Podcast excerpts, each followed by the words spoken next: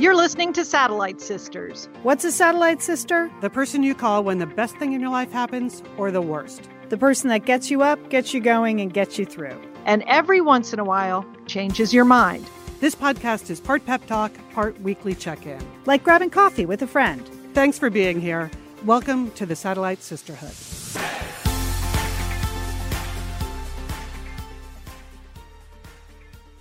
We're the Satellite Sisters. I'm Lian Dolan here in Los Angeles with my sister Liz Dolan. I'm a writer and producer. I have two college age kids, a big dog. In Canada, you are my friend.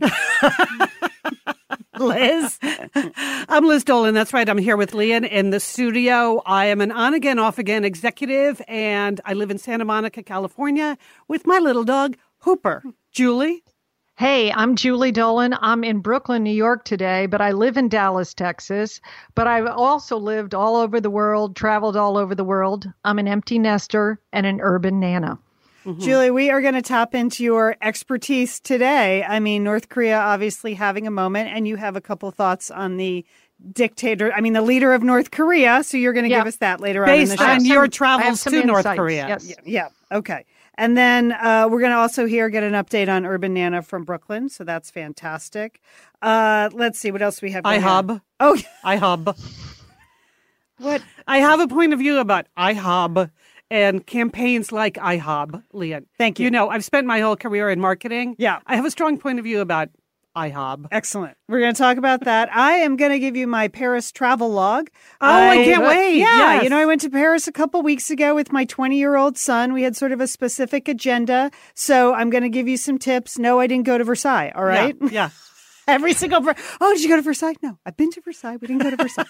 But and you know what? What people don't know is that, like, when Lian comes back from Paris, and Julie and I each separately, like on just phone calls we have, Yeah. ask Lian about her trip. She says, "I can't tell you. I'll tell you on the show."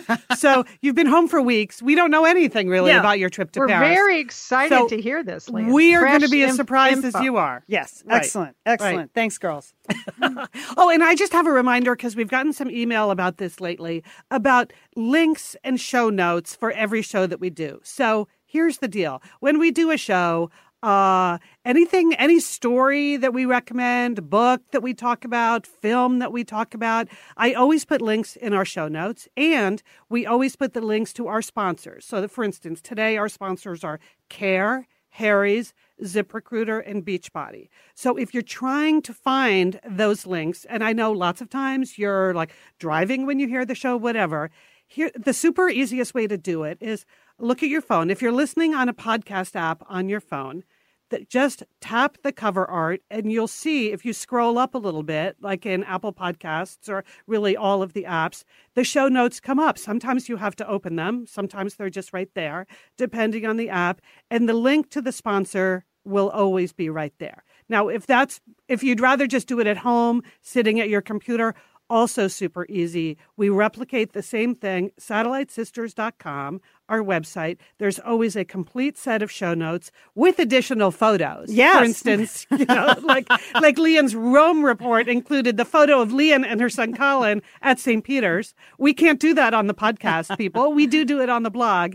Anyway, all, so all the sponsor links are always on the blog. So you can find them in your podcast app if you hit the cover art and then scroll up to show notes or uh, or on the blog. And we always have the there's you know if there's a custom URL, which 99.9% of the time is what, Lian? Sisters. Sisters. So it's, you know, www.sponsored.com slash sisters. Right. If you're just trying to guess, mm, most of the time it's that. Occasionally we get one that's different. Right. And if there's a special promo code we need, need you to use, I put that in the notes. Right. So super easy way to find everything. And if it was three weeks ago, on the blog, you can just scroll through and find the three week old, and and the code is always still good. It's usually, yeah. Mm-hmm. Yeah, Usually. usually, Should I say usually? Yeah. Okay. I mean, not Yeah, years because later. sometimes it takes a while to get around to ordering Yeah, the sure. new item. You know, your new Dagne Dover bag or Right. whatever it might be. Right. So yeah, Yeah, no, They're and we're good. We're super glad that you want to support our sponsors. It's really important to us that they get your your business. So we try to make it easy for you, and that's the easiest way for you to uh, support us by using our sponsors. Tap the cover art. Yep. That's the key. All right. Uh, you know, our show we bill Satellite Sisters as a pep talk for modern life. But mm-hmm. sometimes pep talks are not easy. Sometimes you have to have the hard conversation. So this week on the show, we're starting off with the terrible news last week of Kate Spade's suicide, which happened while we were on the air. That news alert mm-hmm. came in. Yeah. And I looked down at the phone, and because I keep the phone open for the timer, I almost couldn't finish the rest of the show. I almost I just know. cried out in the middle of the show, like, holy cow. And then the terrible news about Anthony Bourdain's Who suicide just days later. And, uh, you know, and then I'm sure, like I did, many of you read every article you possibly could, just to try to understand what puts a person in that frame of mind mm-hmm. when they are, you know, visibly successful, they are parents, they are connected to family and friends, they have an outward look that it seems positive and attractive, and they're intelligent and engaged in the world. But then it also made me think, what a terrible week if you've experienced suicide in your family mm-hmm. you know and there were quite a few articles last yeah. week of people whose you know parents had killed themselves or sisters or brothers writing in various publications about how this uh, news like that like the double suicide just really must affect you again as if you yeah. don't think mm-hmm. about it every day yeah then right. talk about triggering events and i know that phrase has a bad connotation now but that's a but real for sure was that kind of week. real triggering event last week. Yeah, so, I read a very moving story by Sally Yates, you know, the former deputy attorney general, about her father's suicide. Oh, really? Mm-hmm. David yes, Axelrod's yeah. dad also committed suicide. Really? Yes, I heard him on a podcast talk about that. It's just not something that ever leaves you. Yeah. And so then when something like this happens, you must spiral downward again. Yeah. And there's so much shame attached to it that I don't think you tell people. You know, it's just not something that you come forward with. So, you know, obviously destigmatizing mental illness in general is part of the solution. But also, there was a lot written in the last week about kind of addressing suicide as a risk specifically. Like, mm-hmm. how do you take this on with people? Because I know for any of us, it, it is really hard to say to someone, you're not going to harm yourself, are you? Have you ever said that? I him? have said that. Yeah, I, I have said that yes. to someone. Julie, have you? I have said that to someone. Yeah. Yep. It's, and, and out it's of real concern. Out of real concern. Right. It's you know, really you think hard. a lot of people know about mental illness. It's much more acceptable. People talk about being in treatment. Talk, they talk about being on medication, but at the same time, uh, there is a whole nother level of obviously of depression and despair that people can't talk or don't feel like they can open up about, you know? Yeah. And even if they did, it makes me wonder as someone who's never been through that, could I even relate? Do I understand? Yeah. You know, mm-hmm. yeah. can I, because I certainly can't look at Kate Spade and go, well, that seems like a good mm-hmm. call, you know, mm-hmm. and, and that's not to say anything bad about, like, right. you just can't mentally get there if you've not been there. Yeah, I think that's true. There was a really uh, thoughtful list of things in a story in the New York Times on Sunday, and I put a link to this in our show notes called What to Do When a Loved One is Severely Depressed. And so I suggest you read it because some of it is obvious, but some of it also helps you understand your own fears about bringing it up. So, for instance, you know, what we were just talking about is the uh, number three on this list is it's okay to ask if they're having suicidal thoughts because they say a lot of people worry that by even asking that question, you are planting the seed of something.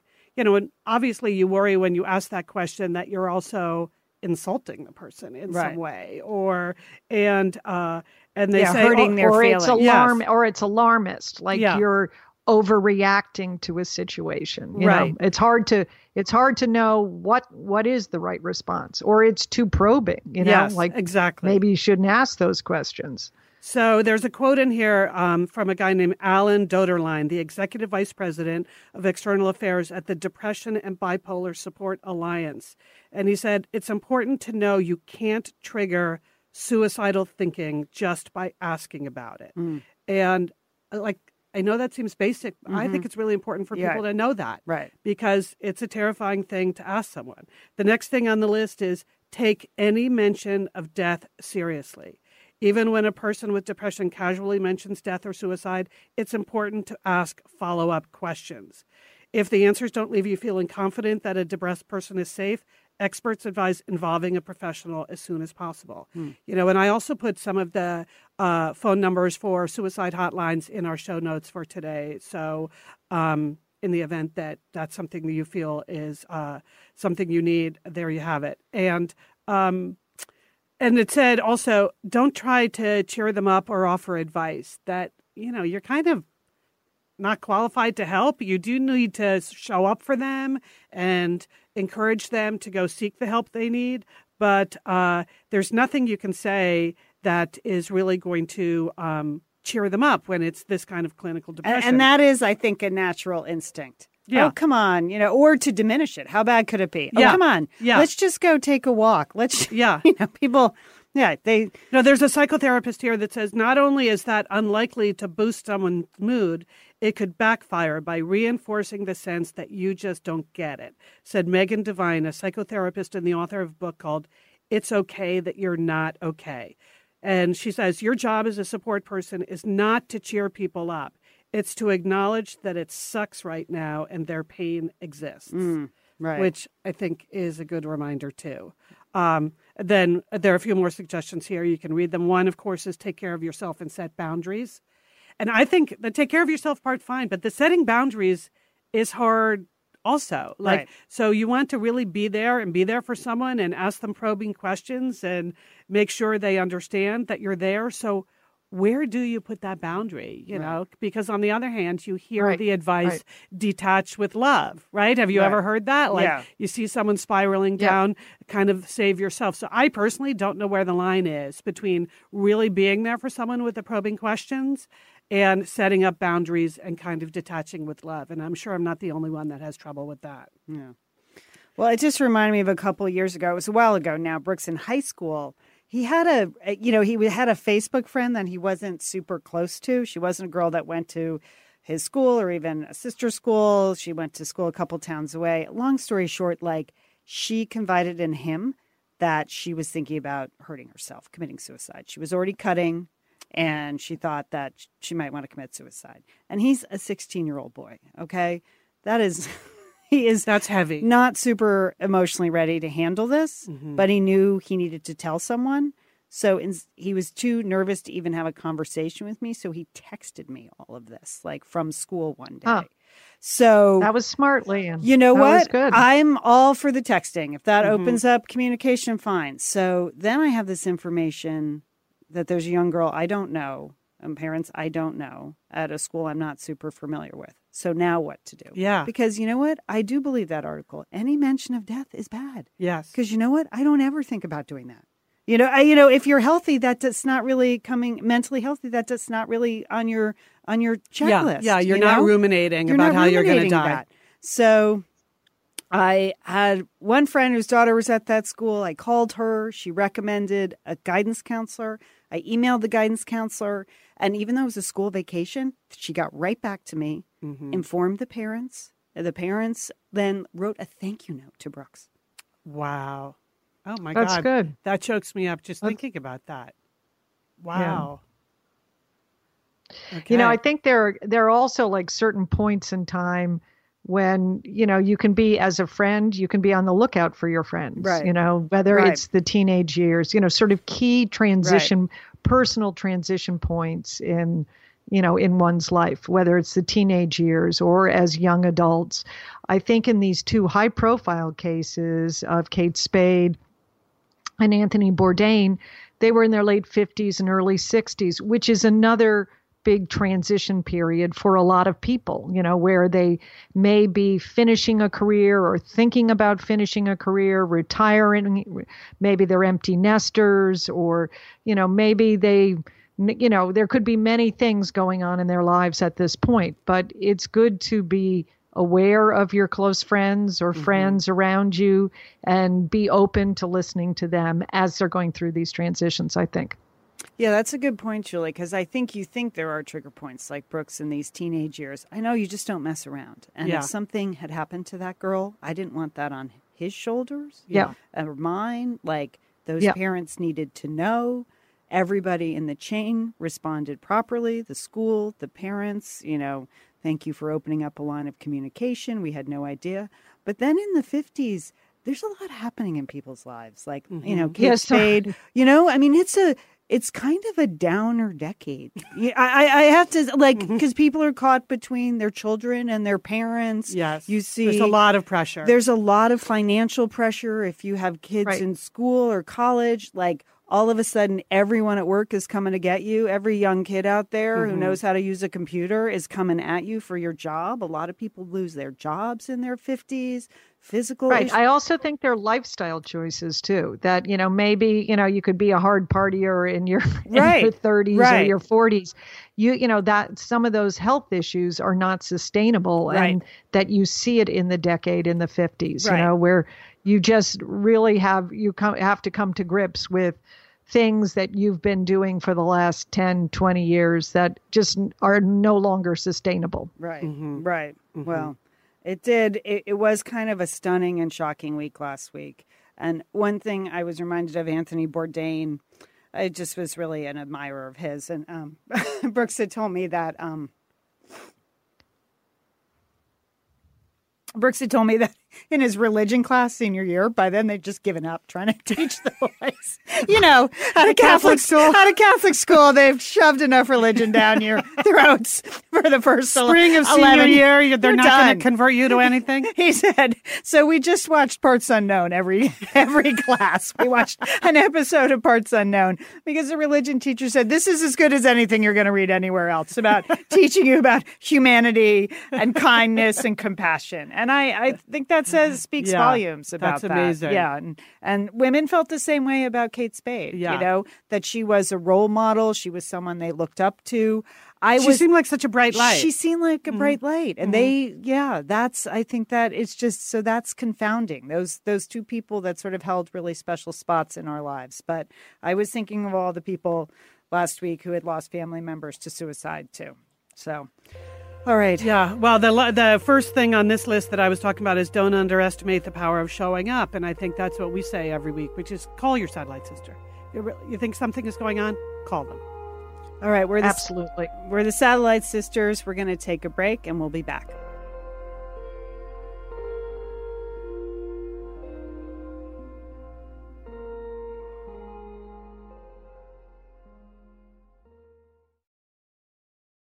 This is Lian, Liz, and Julie, and we would. Julie, we're back with the news. You're up. This is it. Your your summit. Take it away, Jewel. Take it away. I know it is hard to believe. Here we are, June twelfth, two thousand eighteen, and no matter where what you think, it, there is just unprecedented diplomatic activity today between the United States and North Korea. Activity that was unthinkable six months ago. Uh, when you think about the things that we were talking about on this podcast, and you know the the fear we had about what Kim Jong Un was planning as he was launching missiles, and certainly it was unthinkable when I went to North Korea um, over six years ago. I mean that. Uh, visiting that country for five days. I mean, it was just so, it was, first of all, it was so militaristic. It was, as I have said many times on our podcast, the worst place on earth. It is a human rights disaster. And the level of anti American rhetoric, rhetoric was so extreme that it, that it was hard to like look at the images that were going on today. Now, I'm not going to uh, proffer any kind of interpretation of the agreement that was signed or any of that, but I do have a Okay. theory. I right. do- no, so we're not going to do that. Um, but I do have a theory about Kim Jong Un, and it's based on my visit to North Korea. You know, and when I went there, um, here's here's my take on uh, Kim Jong Un. He is the grandson. Okay, he is the third dictator uh, in in a long line. It was his grandfather that's um, that set up this Stalin-like country um, um, in the 1950s. Okay, so he is now the grandson, and I think Kim Jong Un wants out. I think he he has tried to be a dictator, a ruthless dictator for three years, and he has machine gunned various people. He has killed at least 450 people are attributed to you know that he has personally called for the executions of it. Mm-hmm. He has imprisoned, we don't even know how many more uh, North Koreans. Uh, he has, uh, in, uh, in, you know, terrorized his own country and all the neighboring countries with a buildup uh, militaristically. But I think at the heart of it, he doesn't want to live there. Now, keep in mind, he grew up mainly in Switzerland. And when you visit North Korea, one of the things you're struck with is it's a time warp. I talked mm-hmm. about this. Yeah. It's from the 1950s there, okay? You know, you ha- you have you have no Wi-Fi there. There are no cars. You know, there's bad TV. There it's cold. It's there's no electricity. There's very little food. And certainly the United States approach over the last 6 months with this maximum pressure it has limited the luxury goods that you know that he uh, that Kim Jong Un and the other elites were able to get their hands on. So it's made his life even more difficult. Um, and I also think you know, he's a young guy. He doesn't like hanging around with those relics from his mm-hmm. grandfather's mm-hmm. age. Mm-hmm. I think it is the problem of any terroristic dynasty. It's very difficult to sustain. Yeah. You know? Yeah. Mm-hmm. And then I think really what he wants is I think he wants to be on. I, and I, I know this sounds like a joke, but I think it's serious. I think he wants out.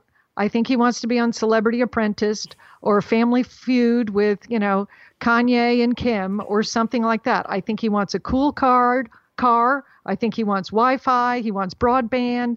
I, I, I you know, I think some of that is even reinforced by what the images we saw today. Mm-hmm. He was very envious, envious of President Trump's car. I mean, he just this is not his fight. The struggle that his grandfather set, you know, set up, uh, the vision his grandfather has. I don't think that's Kim Jong Un's thing at all. I don't. I just don't know. Yeah, that's fascinating. I can totally see that. If you grew up in Switzerland, you get home to Pyongyang, and that's not good. But you still have yeah, the ability look, to execute look, hundreds of people, and you're right, doing that. Right. You know, so it's a tough pivot to make. Yeah, I mean, I don't think that's. I mean, you know, there. You know, look at his best friend showed up in uh, Singapore, Dennis Rodman. Okay, yeah. I think he wants to hang out with people like that. I don't think that he has literally the stomach uh, to to continue this reign of terror that his father, you know, his father and his grandfather um, implemented. Uh, you know, I don't think it's providing him with the kind of life that he wanted to live. Certainly, his father was very enamored with you know western celebrities mm-hmm. and you know you know uh, kim jong-il's favorite movie was the apple dumpling gang you know and he in fact referenced that when he met with secretary madame albright. I mean so they're fascinated by the west and the celebrity and the celebrity culture. And just sort of coincidentally we have this celebrity as a president.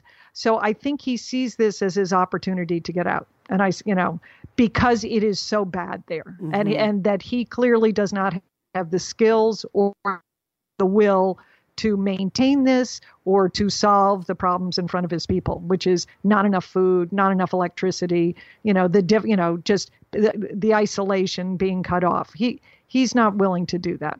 Yeah so that's yeah that's fascinating so, for those of you who did not hear Julie's original episode about, she actually went to North Korea. I know, I know, it seems unbelievable that Julie took a vacation in North Korea, but we will, I will repost in the Satellite Sisters Facebook group the episode where Julie talks about what it was really like to be in North Korea. It's a good reminder now as you're seeing yeah. all of this alternate imagery about right. like who this guy yep. is and who this regime is and, and what's the really fake going water on. park yes, and, yeah all, all the, the new buildings yes. yeah so we will we will repost that you can give it a listen it's one of the few firsthand accounts of being in North Korea you're you're going to hear it's fascinating. Yeah. So, I mean, I, I know there have been many North Korean experts all over the media. Um, you know, some who've actually been there, some who have not. But I, I, I did. It did occur to me. It's just, it's not sustainable, and he just, he is looking for a way for a way out. So, what that will mean, we don't know. Because is he really in control of that country?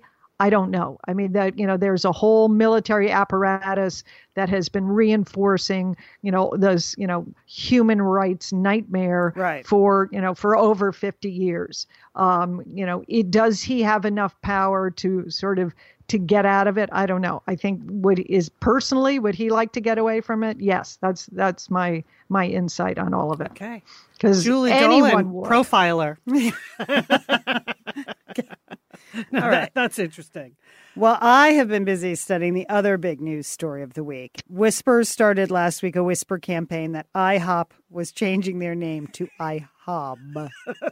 and of course, sensible people thought, well, that must explain this to me. that must be breakfast or brunch. Yeah. And then yesterday, the company revealed that it was burgers. That the International House of Pancakes is now becoming an International House of Burgers. Mm-hmm. Talk about a Potemkin village, though, because this whole plan seems to have fallen apart right away. I mean, they only really changed the sign on one restaurant. I know. So, Liz, what's your take on this IHOP, IHOB controversy? Because not one person in America is going to IHOB uh, for IHOB. burgers. No. Yeah. The moment it started to come out that, oh, here's the plan, we're changing our name to IHOB, I knew that was not true. Like, it, despite the fact that they were saying it with a straight face, Yeah. like it was so clearly fake. And here's my thing you know, as I said earlier, I worked most of my career in marketing and PR. I have dreamed up my share of really stupid campaigns. I'm like totally, totally cop to that. You, you're in these conference rooms and you're brainstorming, and you have to come up with something that's going to generate some attention. Uh, so it was obvious to me clearly from the beginning that, Oh. that that's what this was. Oh, So I fell for it. I never, not for one second. Okay. not not it's for one. second. fake. It's really fake. It's really fake, Julie. Yes. Yeah. Yeah. Yeah, it's really fake. Village. It's a it's a short term campaign to get you to talk about the fact that they have burgers. And here's the thing: just as a marketing professional, I really dislike creative ideas that are based on duping the public into believing an idiotic premise. You know? Because don't you feel like they Yeah. are saying, we think you are an idiot? Yes. That's what I don't like about Yeah. this. Like, so people fell for it and then they got all angry about it. And then they started to realize, wait a minute. And then now they're just back to, okay, well, it's just another another thing that happens on Twitter. It's just another campaign. And I'm sorry, that is not a good trajectory because you know what gets lost in all of that conversation, Julie Lian? You know what we've totally lost here? Is the concept of pancakes. Pancakes. Pancakes. I know. I was going to say, Which are we- we delicious. go- Which Well, are I know delicious. pancakes are delicious, Liz. Exactly. Can't we just have pancakes? Just embrace the pancakes. Yeah. so it, it made me realize for the first time ever, like, of course, IHOP is an incredibly stupid name for, like, because even Right. IHOP doesn't embrace the pancake. Right. You know, do there are probably people, I mean, we're old enough, at least Right. Julie, you and I are, to remember when it used to just be called International House of Pancakes, Right. where there was no IHOP. It was the International House of Pancakes, which was sort of a fun. It was. It feels like a little bit of a World's Fair positioning. Yeah. you know, you go in here and you, Right. you get your Swedish pancakes, and Yeah. you get your Greek pancakes, Yeah. and like. But IHOP is nothing. Yeah, IHOP's nothing. IHOP doesn't you even. took me to International House of Pancakes after my first communion. I did You probably don't remember that. on the post road in Westport. Mom and Dad were not in town for my first communion. You, so Liz was in charge Liz- of your. uh, Liz your- was the left in your religious documents you. education. yeah, it was Mom and Dad were going But away. things, Things really broke down by Yeah. the eighth child. Yeah, I mean, really. So yeah, I was all in my At way. least you had one. Did I you have a first communion dress? I had a dress. Well, here's what mom did. We just she just took me to communion the week before. She goes, "Oh, God doesn't care. Here, I- I'm here for your first communion. Just just go." I was like, "I don't think that's allowed." You know, you're like seven. You don't want to. Wait, what? You're gonna go to hell I know. that. So and then they went away free conscious, and then so I went to the ceremony, and then it was the team of, I mean, Liz, Monica, Sheila, and Brendan took me to IHOP. so a very, a very solemn occasion. very vivid memory of International House of Pancakes in my yeah. So worldview. if you listen to our show and sometimes you think, you know, it really sounds like Lian grew up in an entirely different family. Uh, Julie, you're right. It's when you are number eight of eight. It's different than you're number three of eight. I'm number four of eight. There was still some process Yeah. in the top half of the family. But by you get by the time you get down to the bottom half, all of that is broken down. Gone. yeah. so, I'm sorry, Liz. You were saying pancakes. I I'm mean, saying I, pancakes. Like if I was in charge of marketing IHOP, I would put the word pancake back into the name because that's what people love. People, IHOP doesn't mean anything, and IHOB is just a way of insulting our intelligence right? Right. So, and I'm glad they got IHOB. The B really stands for backlash because they got quite the backlash yesterday. and is, uh, but their stock prices went up three percent, which Yeah. doesn't sound. Oh. right. And and now that we know we've been duped, I'm sure they'll fall again. yes, you've Yeah. been duped. Yeah, I feel like pro. Not that I've been to the uh, IHOP lately, but I feel like protesting the place. Right? Yeah, and Julie, are you more likely to go to IHOP because now you know they have burgers? No. No, no. I if would you never want a one of their burger, you are not going to IHOB or IHOP. yeah, right. You're going You're in not- and out. yeah, you're going. Did you see they were even getting uh, trolled by Burger King yesterday? That was You- funny. I mean, it was people really got on board. Even Chiquita was trolling them. Chiquita. Yeah, Whataburger was putting out what a pancake. Yeah, they were they were doing the same thing. But here's what the president of IHOP said to CNN yesterday. We are definitely going to be IHOP, but we want to convey that we are taking our burgers as seriously as our pancakes. I'm sorry, that is a mistake. That is Right. a big mistake. That's, that's right. because what what do you have that is unique in your worldview as a brand? You've got the pancakes. Yeah. Embrace the pancake. Right. So uh, I I'll just end on this note. Our own social media manager here at Wondery, where we work, Satellite Sisters is part of the Wondery network. Her name is Kate. She does an excellent job with social media for the other Wondery shows too. What she tweeted out yesterday is sending my thoughts and prayers to the IHOB social media manager today. yeah. So this is who gets left holding the bag. Are these people like at the bottom of the chain Right. that have to embrace this incredibly bad idea from whoever was in that brainstorming session? Just embrace. Go back to the pancake people. That's okay. Leaving it there. Okay, sisters, I have a, a, a short urban nana report for you. I, as I said at the top of the show, I'm here in Brooklyn, um, helping my son Will and uh, his family, uh, daughter-in-law Lauren, uh, Josephine, who's three and a half, and Evelyn, who's two months old.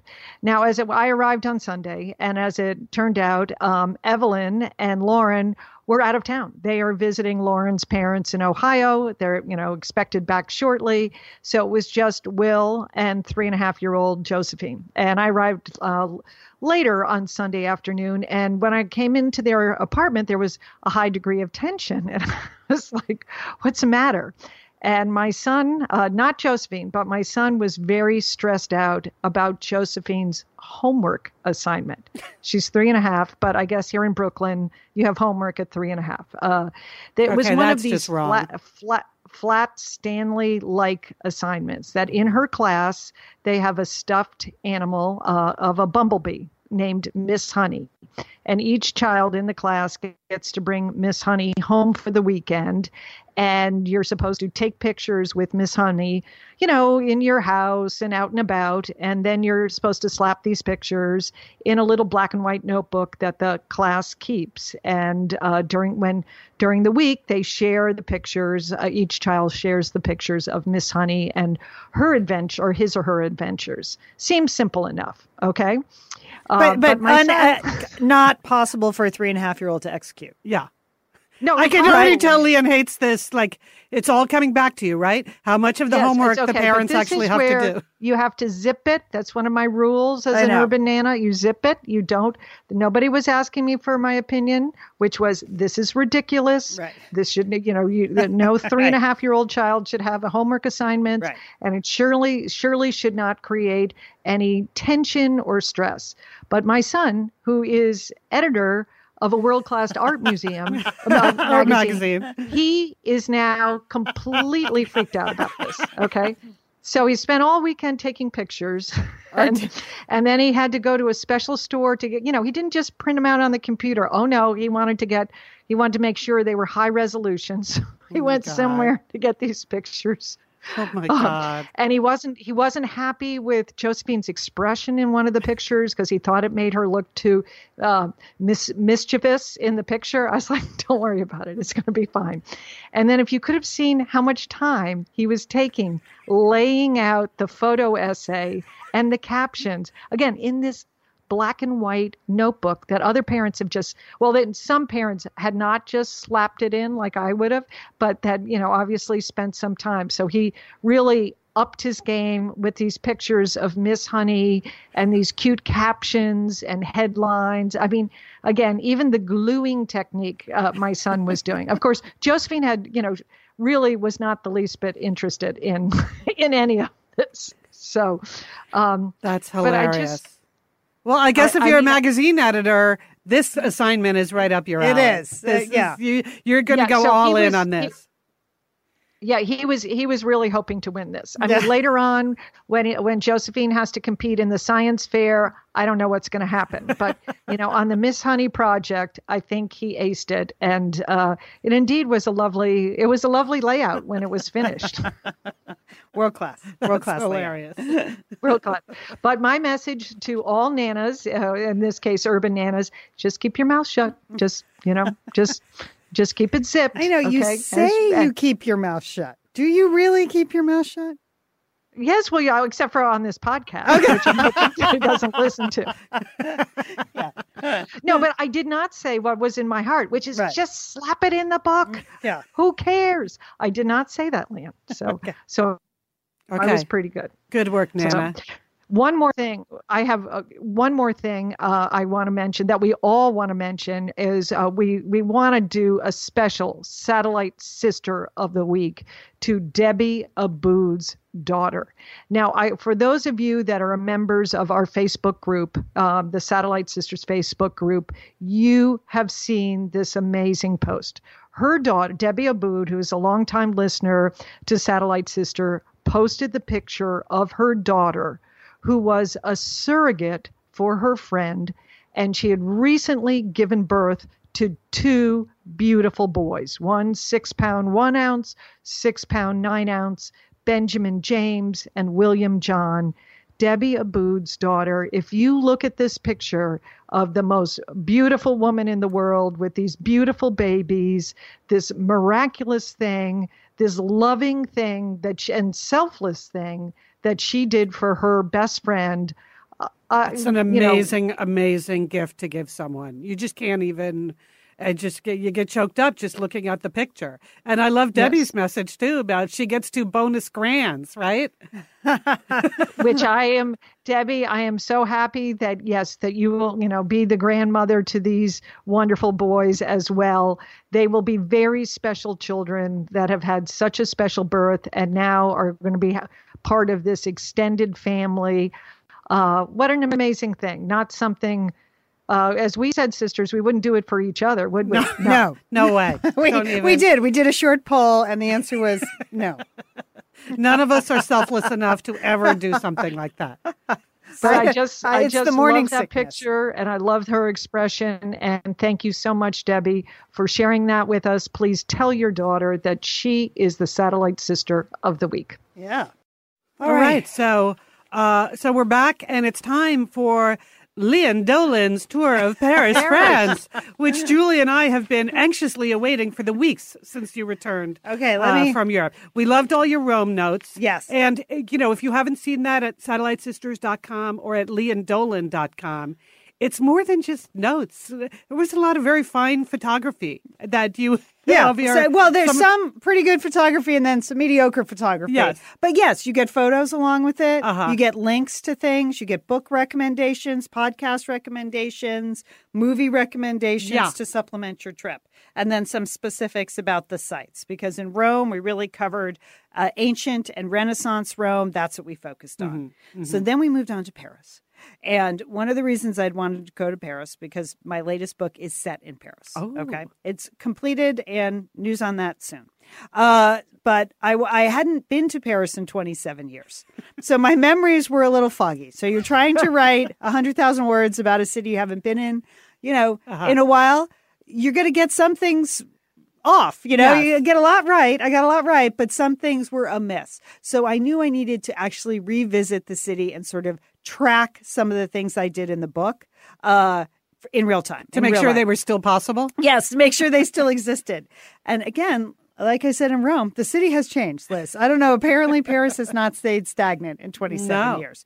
But I had spent at one point, you know, overall in my lifetime, I probably spent about a month in Paris. I've been there three times before, spending like a week to 10 days there. I really loved Paris. At one point, my French was really pretty good. So I was very comfortable in Paris. Mm-hmm. So it's a little bit like returning to New York. Like you sort of remember, oh, yeah, that's where the Statue yeah. of, oh, okay, and that's how the metro works. I can yeah. do this. Yeah. It, it, all came back to me, you know, very that's quickly. Good. Like it, it didn't, Impressive. it didn't feel that foreign. I was comfortable walking around. I don't know. The Eiffel Tower seemed a little bit farther away than I remember, but other than that, like everything else came back to me. And it's got all that new lighting, though. The Eiffel Tower. It's just awesome, right? Just a weird FYI, Liz. I was there the night they revealed that.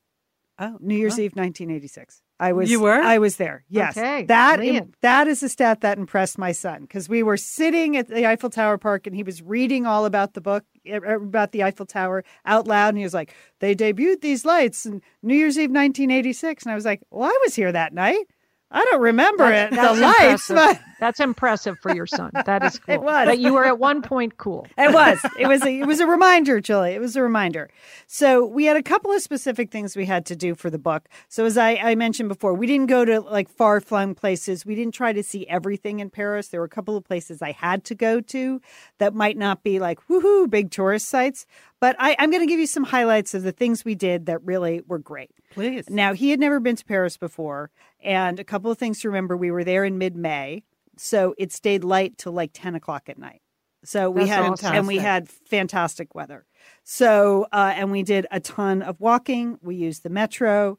We took a few cabs. I actually took a train somewhere in the middle of a train strike, so that didn't work very well. But I took that darn train and I took it back to Paris. But we had a couple of great like combinations of things that we did. So uh, the first day we were there, we just did a tremendous amount of walking. You just can't help it. It's you just want to see the whole city, and we we literally walked 15 miles that day. Um, but my big plan, this is my big plan. There's like one night a year where all the museums in Europe are free and we Ooh. happened mm. to be there. That was the middle of May. It's called. good planning. So I said, "Oh, that'll be fun." We weren't going to go to the Musée d'Orsay because he had very limited interest in impressionism in general. He just hadn't quite gotten there in art history yet. But I was like, "Well, if it's free, let's go." So it's quite the musée. We're yeah. wandering around, you know, during the day in Paris. We're walking up to the Eiffel Tower, and he looks at me and goes, "You know, could we pay to go to that museum so we don't have to go with everybody in Paris?" and he's was, a big thinker, Lian. I it was like a light bulb went off. I'm like, yeah, I guess we could pay to go to the world's finest museum of impressionist art.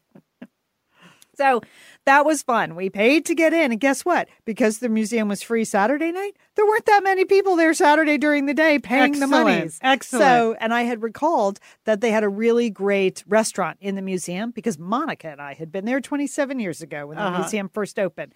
So we timed it for lunch. We had a delightful lunch in the in the museum restaurant. Then we took in all of impressionism. And you know what? Impressionism, it's beautiful.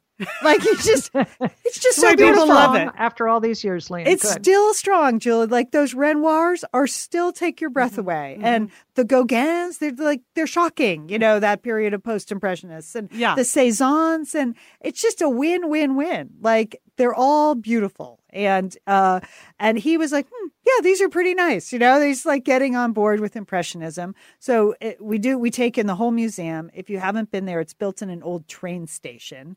Uh, and so it, the d'Orsay, which was the Gare d'Orsay, the and now it's the Musée d'Orsay. So the building itself is spectacular. Tons of light, easy flow to walk around. Those huge clocks you see in animated mm-hmm. movies. I mean, it's just spectacular. yeah. And then like all the best impressionist art. And then bonus, we saw Pierce Brosnan. Oh, oh yeah! Wow. So, Because he's also willing to pay to get in. he doesn't You're need the free the entry. VIP tour. Yeah. yeah, he was just looking at it. He was just looking at a Renoir like I was. I only noticed him because he's literally the most handsome man I've ever seen. I mean, so handsome. And then I realized, oh, that's Pierce Brosnan. I thought he was just another incredibly attractive Frenchman, uh, Frenchman, but no, Pierce Brosnan. So, so we did that on Saturday, and then Sunday I had signed up for a tour of Montmartre with uh-huh. an organization called Context Tours. Now they Good. give tours Good all Good to do tours. You with know what? I like that. Real tour with a guide. They promise that all the guides have, you know, MAs, masters, or PhDs, and they're given subjects. They're real experts. They're small group tours, just six people in our tour. They give tours all over the world. Like you can do a context tour of like Hamilton sites in New York City. Like that would be fun. That would be fun. right with Mhm. someone who really knows early American history. So I have quite a few scenes in my book set in Montmartre. I had never been to Montmartre. I had never actually. Well, that that's gone. bold on your part to write about oh, a very specific area of Paris you haven't been to. Good That's the thing about writers, Julie. They just make stuff up. They Isn't make it stuff up. amazing? Yeah. They just You know what? And stuff is on this thing called the internet. So you can actually like Google map any street in the world, it feels like. But I wanted to get the feel of it. But what we didn't anticipate, of course, our, our guide, Marie, was fantastic. Of course, her name was Marie. Of course it was. It was Marie. She had a scarf on and um and she had not one but two masters in art history. So she was really focused on that, and that's where a lot of the impressionist artists lived. You know, you mm-hmm. they all Cezanne, all your guys, all your big guys, Van Gogh lived there. They all Picasso, Braque, they all lived in Montmartre, and it's oh. a very tiny little area.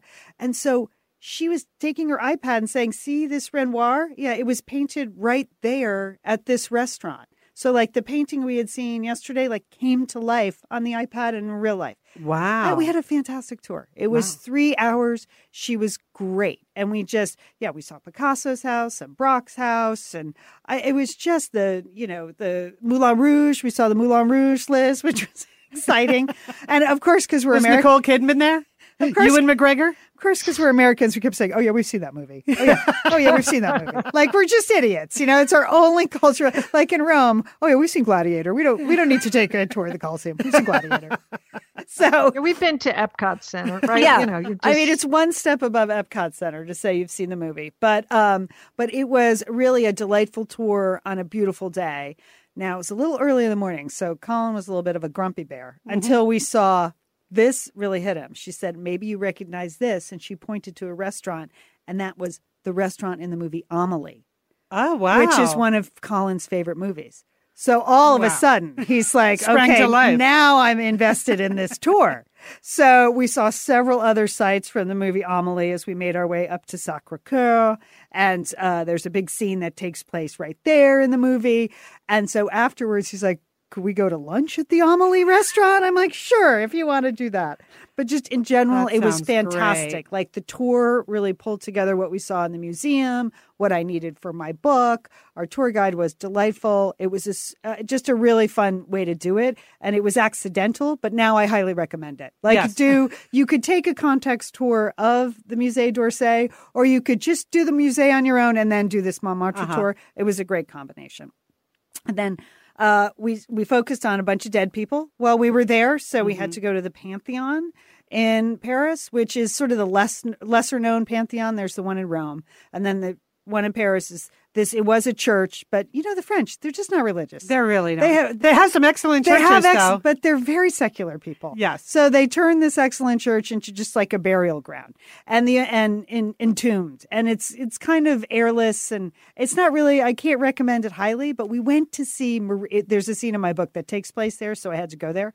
Uh, so, uh, but we went to Julie, aren't you dying to know what Lian's book is about? of course, we have no idea what this book is about. I, but- I, yeah, okay. People need to know that. Like she shares nothing with us, or at least with me. I don't know, Liz. Maybe you're getting more tips. No. because because we're not writers, so she doesn't believe that we can uh, appreciate Contribute some of these early drafts. So Yeah, it's going to be a big surprise. Yeah. uh, to us. Action, well. action said in the Pantheon. I can't wait to see the movie, Lian. Yeah, That's okay. what- of your new book. Fantastic. So, but one of the one of the reasons Colin was excited was because the tomb of Marie Curie is there. Oh wow! but that section was closed. Oh. So that was a bummer. Oh. That was mm-hmm. just a, but you know, maybe if you go, it will be open. That's all I can say. Like Marie Curie was She deserves a visit for there sure. are a lot of other famous dead French people there in the bottom. Is of the, Napoleon there? Where is this? Who else is in the Pantheon? I have no idea. I should have written that down. I don't a lot, have a my lot notes. of writers. There are a lot of writers Yeah, there yeah. because Okay. then we also went to the famous French cemetery. That I had never been to before, the Père Lachaise Cemetery. Right. Now, the Yep. reason I had not been is very personal. Is that that is the cemetery where Jim Morrison is born. Yeah, And b- I buried. don't course. buried, yeah. sorry, buried. And I don't like Jim Morrison or the Doors. I think they're highly overrated. I think they're the most overrated American band. So in college, when everyone was going there to like worship the grave of Jim Morrison, I just refused to go to the cemetery. Mm-hmm. Boycott of one. Boycott of one. Here you go. Père Lachaise Cemetery. to your principles, Lian. Good girl. But but Colin's like, Mom, you know, it's Chopin, it's Moliere, Really? it's it's Okay. Oscar Wilde, it's all these other people. So you know what? He we went to the cemetery and it was a fantastic fun afternoon. It was ah. Sunday afternoon. It's a cool old cemetery. Like if you've been to the ones in New Orleans, it has that kind of feel. Families were there, picnics were happening, people wander around. There's a map, there's some really old graves and then some some newer ones, so it's constantly evolving. And we really had a great time sort of searching out some of the graves of the people we wanted to see. So we did not go to Jim Morrison's grave on purpose, Colin also. Lian, way to go. Yeah. Nice move. But Sarah Bernhardt, we're glad we showed, Oh, showed up. nice, We're glad we stopped by you. So we saw some dead people at the Pantheon and Père Lachaise, and it was it was enjoyable. I liked that. and then the last little bit I wanted to focus on, we stayed on Ile Saint Louis, which is the mm. little island behind. So Notre Dame. charming. So beautiful. It is so charming, Julie. Now that has changed quite a bit in 27 years because there's a lot of ice cream tourism on on Ile Saint Louis now. Oh, really? Because Which is not all that bad, Lian. You No. know, to have a little glacé every once in a while. Right. Yep. So, like the best, allegedly the best ice cream shop in the world is there, Berthillon. Okay, and that had a huge line at all. oh, yeah. Everybody writes Yeah, about that. Everybody day- suggests day that. and night. Yeah. And then, but now other contenders to the crown have also showed up. So there is a couple of Italian gelato places there and other places. So there's a lot of ice cream tourism there. Uh, so it was kind of crowded on the main street Saturday and Sunday, but otherwise it was a completely delightful place to stay. And we stayed at a hotel, which is featured in my book, A Real Hotel. But this hotel is called the Hotel du Jeu de Paume, and it because it was uh, a tennis court. It was built by Louis the Seventeenth as a tennis court, and then they've converted it. That in- seems uncomfortable for sleeping. yeah, Uh, it's just- you know it just the it was the most comfortable beds and linens ever. That's all I can say. But they have Okay. converted it now. I guess it was falling into disrepair. Someone found it in the seventies. This old building uh, on this beautiful island and converted it into a hotel. And it's absolutely charming. And again, I found it on the internet, used it in the book, and then but I had to book it six to you have to book six to twelve months in advance. It's a very popular little hotel. Wow. It was a super Wait romantic till your book comes out. It's just going to go through the roof. super romantic hotel. Not so much with my 20 year old son, but if you are planning, so If you could ever convince your husband to go to Paris, yeah, boom. Why would he want to go? I don't know. But if you're going to Paris with your beloved, you might want to check this out. So I'll write all these all these tips up and all these places uh, uh, when we get there uh, uh, on my website. When uh, by the by the end of this week, I've been I've been busy. But in general, we had a, just a fantastic time. You know, Paris is a big global city. We love walking around. You know, Colin's impressions: the Eiffel Tower. Why is it brown? He had no idea. the Eiffel Tower's brown. And you know what? It looked like it needed some paint. I have Yeah. to say that the Eiffel Tower better from far away. I w- because that whole thing, like this is where terrorism rears its ugly head. You used to just be able to walk up to the Eiffel Tower. Yeah. remember Yeah. that beautiful park? Mm-hmm. No more. Like there's all this bad temporary fencing and security and metal oh. detectors, and yeah. you're rooted all over the park. So Oh, that's a shame. that was a shame. That so skip that. But here's a couple. This is the only show you're going to hear. Skip the Eiffel Tower. Just skip you can it. look, at, it on the internet. Look That's at it from Lance the other side of the river. It's fine. It was it was better from the other side of the river, Liz. and then we went. He wanted to see the Arc de Triomphe, which Sure. is is great. Napoleon, great, built that. But then we were reading from our book, you know, and I said, oh, you know, Napoleon really wanted to build a 160 foot elephant. Uh, in fact, so much so that he Mm-hmm. Act- right. that he actually made like a mock up of the elephant to test it. And Colin was like, well. Now that I know it could have been a 160 foot elephant, I don't really think much of this Arc de Triomphe. Disappointing. that would be awesome. It would have been if awesome. that was an elephant. spewing water. Yeah. So it's a nice triumphal arch, but imagine a 160 foot elephant. And then the last sort of place where we got duped was the Picasso Museum. Mm-hmm. Uh, Yeah. And I had high hopes for this. I had loved it 27 years ago when I was there. A museum dedicated to Picasso. They've improved it. They've made it bigger now. They were featuring Guernica. That was the, the name of the exhibit was Guernica, Liz. Uh huh. So what would- Probably his mo- most famous work. yes, Right. you would assume Yes. that Guernica would be there at the museum. Okay, I'm guessing from the nature of your your comment that Guernica, in fact, was not at the Picasso Museum when you went there. No, There's a little tone of bitterness in your voice, Lian. Yep. Uh, the name of the exhibit was Guernica, and then you come to find out when you you, said that, Lian. you got there that apparently the actual painting Guernica, oh, it hasn't left Spain since 1975. Oh, There was a big poster of Guernica in the lobby. But Colin and I, we literally started running. Like we got in at 10. He's like, let's do like we did at the Vatican. Let's go see Guernica first and then loop back. And so we kept running around the two floors like, where's the Guernica? Where's like That crazy. must have been a nice sight, you two Americans. and we're both kind of uptight, me and Colin. That's why we get along. ugly Americans and, to you the know, art museum. And then I'm like, I don't know. I don't know where the Guernica is. And then there was like a woodcut Guernica. I was like, I don't think this is Guernica, but it looks just. There were lots of other people's impressions of Oh, Guernica and like works inspired by. works inspired by Guernica. So That's a were good idea for an exhibit. A lot of fake Guernicas, and it was just. and then Did you get the T-shirt with the Guernica on it, Lian? coffee Julie, mug. Coffee I mug. reluctantly got the poster with the Guernica on it, only because I have a poster from the Picasso Museum from 27 years ago, and I up in my bathroom, Oh, and I that's a wanted nice to put, pair. and I re- resented having to buy that poster. I resented it, but no and every Guernica. time you walk into your bathroom, you're going to resent it again. and then no Guernica, and the top two floors of the Picasso Museum were closed. Oh, So Okay, b- well. for renovation that day. So it literally took us like 22 minutes to see this. We planned the whole day, paid full price. No Guernica. But we That were would be a Lian Dolan two thumbs down review. two thumbs down.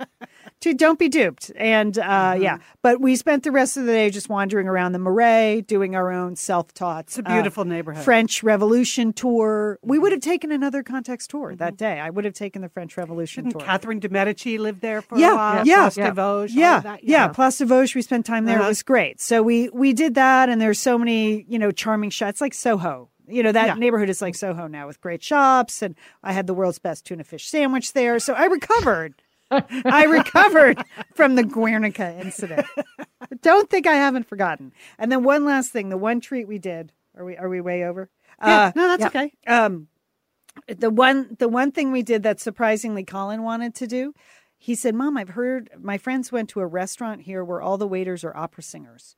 So they serve you dinner and then they burst into song. Mm-hmm. And when your 20 year old son says, I'd like to go see some opera, you're like, okay. So it was our one big splurge. and that was really fun. It was, Was called it? Bel Canto. And so we had a fancy French meal, which Colin was not interested in. But the singing was great. And it was just a really fun way. It was our last night in Paris. It was a beautiful, charming restaurant. And, you know, again, would have been super romantic with my husband, but was very enjoyable with my 20 year old son.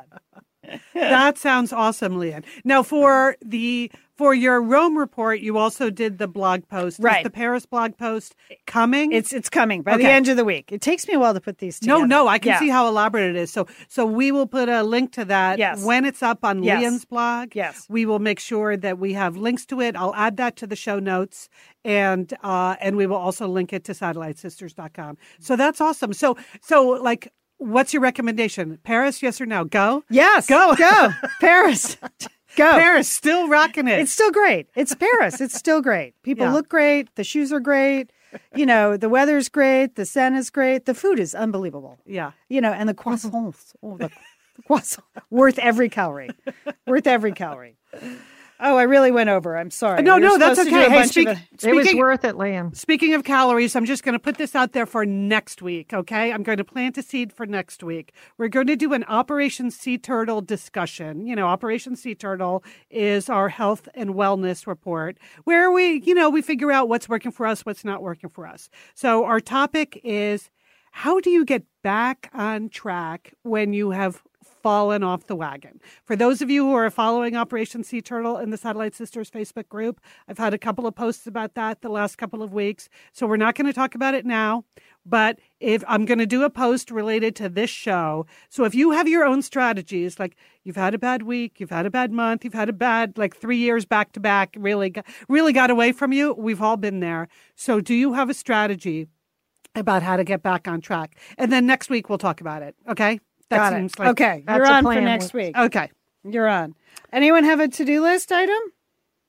Um, I am going. I'm still working on some nice Father Day gifts for my two sons because I think they're doing a great job as fathers. Oh, that's nice. That's nice. That's very nice. I well, maybe a- you could get Will some sort of homework buddy. Good idea, Lian. Yeah. you know, and I'm I've actually it's funny, it's also gift related. I am spending Fourth of July with some friends.